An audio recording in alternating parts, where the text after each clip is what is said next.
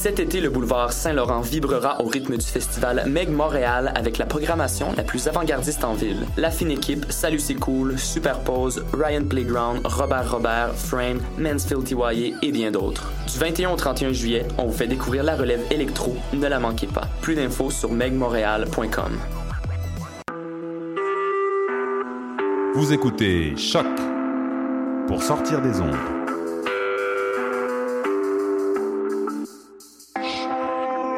Podcast, musique, découverte. Sur choc.ca. La musique au rendez-vous.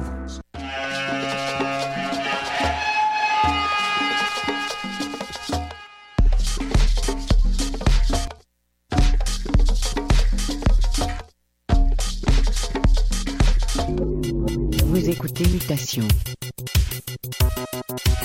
avec Paul Charpentier les ondes de choc.